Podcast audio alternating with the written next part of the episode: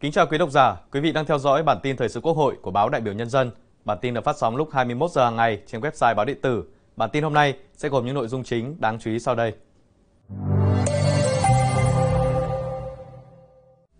Chủ tịch Quốc hội Vương Đình Huệ sẽ chủ trì diễn đàn người lao động năm 2023.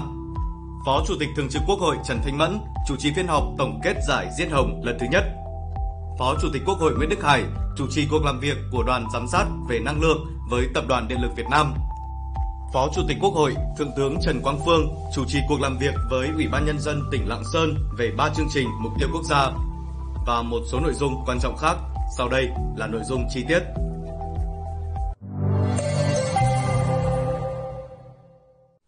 Ngày 26 tháng 7, thông tin từ lãnh đạo Văn phòng Quốc hội cho biết, chiều 28 tháng 7, Chủ tịch Quốc hội Vương Đình Huệ sẽ chủ trì diễn đàn người lao động năm 2023. Diễn đàn lần đầu tiên do Văn phòng Quốc hội phối hợp với Tổng Liên đoàn Lao động Việt Nam tổ chức.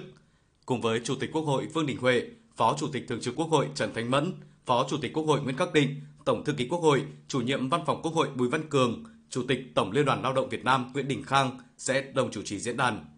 Việc tổ chức diễn đàn tiếp tục khẳng định sự đổi mới trong hoạt động của Quốc hội, cụ thể là đổi mới trong hoạt động tiếp xúc cử tri, đa dạng, phong phú, hiệu quả, ngày càng gần hơn với cử tri, người lao động, khẳng định vai trò tích cực, chủ động của tổ chức Công đoàn Việt Nam trong tham gia xây dựng Đảng, xây dựng chính quyền.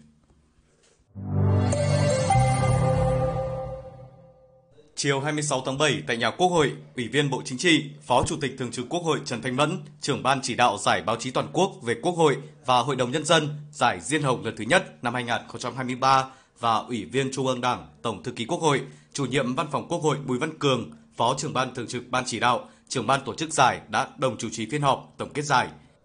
Nhấn mạnh, giải Diên Hồng lần thứ nhất đã tạo sức lan tỏa mạnh mẽ, ấn tượng nhiều mặt, thu hút sự quan tâm của đông đảo các cơ quan báo chí nói riêng và cả hệ thống chính trị, cử tri và nhân dân cả nước về vị trí, vai trò hoạt động của cơ quan dân cử, đại biểu dân cử.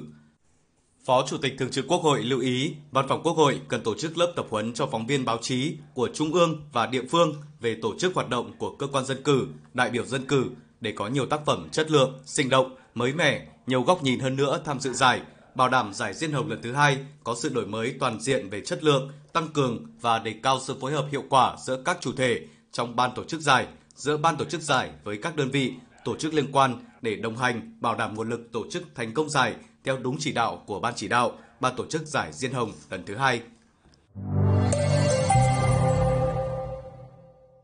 Chiều cùng ngày, Ủy viên Trung ương Đảng, Phó Chủ tịch Quốc hội Nguyễn Đức Hải, trưởng đoàn giám sát của Ủy ban Thường vụ Quốc hội đã chủ trì cuộc làm việc giữa đoàn giám sát với Tập đoàn Điện lực Việt Nam về việc thực hiện chính sách pháp luật về phát triển năng lượng giai đoạn 2016-2021. Tại cuộc làm việc, Phó Chủ tịch Quốc hội Nguyễn Đức Hải ghi nhận những nỗ lực của tập đoàn và các đơn vị liên quan. Tuy nhiên, Tập đoàn Điện lực Việt Nam và các đơn vị liên quan cần làm rõ nguyên nhân, trách nhiệm và có giải pháp khắc phục, không để tái diễn những bất cập đã được chỉ ra tập trung các giải pháp bảo đảm cung ứng đủ điện trong năm 2024, 2025 và các năm tiếp theo, đẩy nhanh quá trình thực hiện cơ cấu lại, đổi mới và nâng cao hiệu quả hoạt động của tập đoàn theo đúng chủ trương nêu tại nghị quyết số 55 NQTW về định hướng chiến lược phát triển năng lượng quốc gia của Việt Nam đến năm 2030, tầm nhìn đến năm 2045, tháo gỡ khó khăn vướng mắc, đẩy nhanh tiến độ các dự án nguồn và lưới điện bị chậm tiến độ, bị sự cố ngừng hoạt động, tăng cường phối hợp các tập đoàn, địa phương và cơ quan có liên quan trong triển khai các dự án năng lượng. Cũng trong sáng nay, Ủy viên Trung ương Đảng, Phó Chủ tịch Quốc hội, Thượng tướng Trần Quang Phương, trưởng đoàn giám sát của Quốc hội đã chủ trì cuộc làm việc của đoàn giám sát với Ủy ban Nhân dân tỉnh Lạng Sơn về việc thực hiện các nghị quyết của Quốc hội về các chương trình mục tiêu quốc gia về xây dựng nông thôn mới giai đoạn 2021-2025, giảm nghèo bền vững giai đoạn 2021-2025, phát triển kinh tế xã hội vùng đồng bào dân tộc thiểu số và miền núi giai đoạn 2021-2030. Phó Chủ tịch Quốc hội Trần Quang Phương cho rằng giảm nghèo ở tỉnh Lạng Sơn chưa thực sự bền vững bởi lẽ hộ nghèo giảm nhưng hộ cận nghèo lại tăng lên. Chia sẻ với những khó khăn của tỉnh Lạng Sơn như do vốn sự nghiệp còn chậm, khó khăn về đất ở, đất sản xuất, khoanh nuôi bảo vệ rừng, đào tạo nghề, khó khăn trong lồng ghép nguồn vốn, hỗ trợ sản xuất theo chuỗi, sản xuất theo cộng đồng. Trong thời gian tới, Phó Chủ tịch Quốc hội đề nghị tỉnh Lạng Sơn tiếp tục triển khai thực hiện các chương trình mục tiêu quốc gia với tinh thần bám trên, sát dưới, Ủy ban Nhân dân tỉnh phải bám sát các văn bản của cơ quan trung ương để chủ động triển khai, đồng thời phải sâu sát cơ sở để kịp thời hỗ trợ cấp huyện, cấp xã. Cùng ngày, tại Lạng Sơn, Phó Chủ tịch Quốc hội, Thượng tướng Trần Quang Phương đã khảo sát nắm tình hình phát triển kinh tế xã hội, bảo đảm quốc phòng an ninh tại một số xã, thị trấn biên giới huyện Đình Lập, thăm và làm việc tại Đoàn Kinh tế Quốc phòng 338, Quân khu 1. Nhằm hoàn thiện báo cáo kết quả khảo sát việc thực hiện chính sách pháp luật về việc làm đối với thanh niên, sáng nay, Thường trực Ủy ban Văn hóa Giáo dục tổ chức tọa đàm chuyên gia về vấn đề này.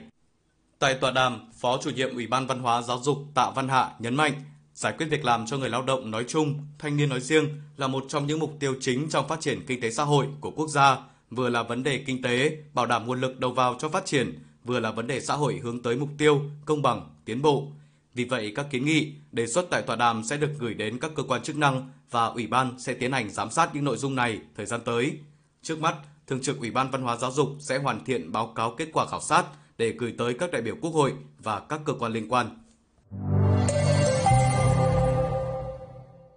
Cùng ngày, Văn phòng Quốc hội đã khai giảng lớp bồi dưỡng kiến thức quốc phòng và an ninh cho đối tượng 4 là cán bộ, đảng viên, công chức, viên chức của Văn phòng Quốc hội. Thể hiện sự nghiêm túc quán triệt chủ trương của Đảng, Nhà nước, thành phố Hà Nội trong việc bồi dưỡng kiến thức quốc phòng và an ninh, các học viên được bồi dưỡng các kiến thức quốc phòng, an ninh về đường lối, quan điểm của Đảng, chính sách pháp luật của nhà nước về quốc phòng, an ninh, phát triển kinh tế xã hội gắn với tăng cường củng cố quốc phòng an ninh, hoạt động đối ngoại trong tình hình mới và các nội dung về bảo vệ an ninh chính trị, kinh tế, văn hóa, tư tưởng và phong trào toàn dân bảo vệ an ninh Tổ quốc. Bản tin hôm nay xin được kết thúc tại đây. Cảm ơn quý vị đã quan tâm theo dõi. Xin kính chào tạm biệt và hẹn gặp lại.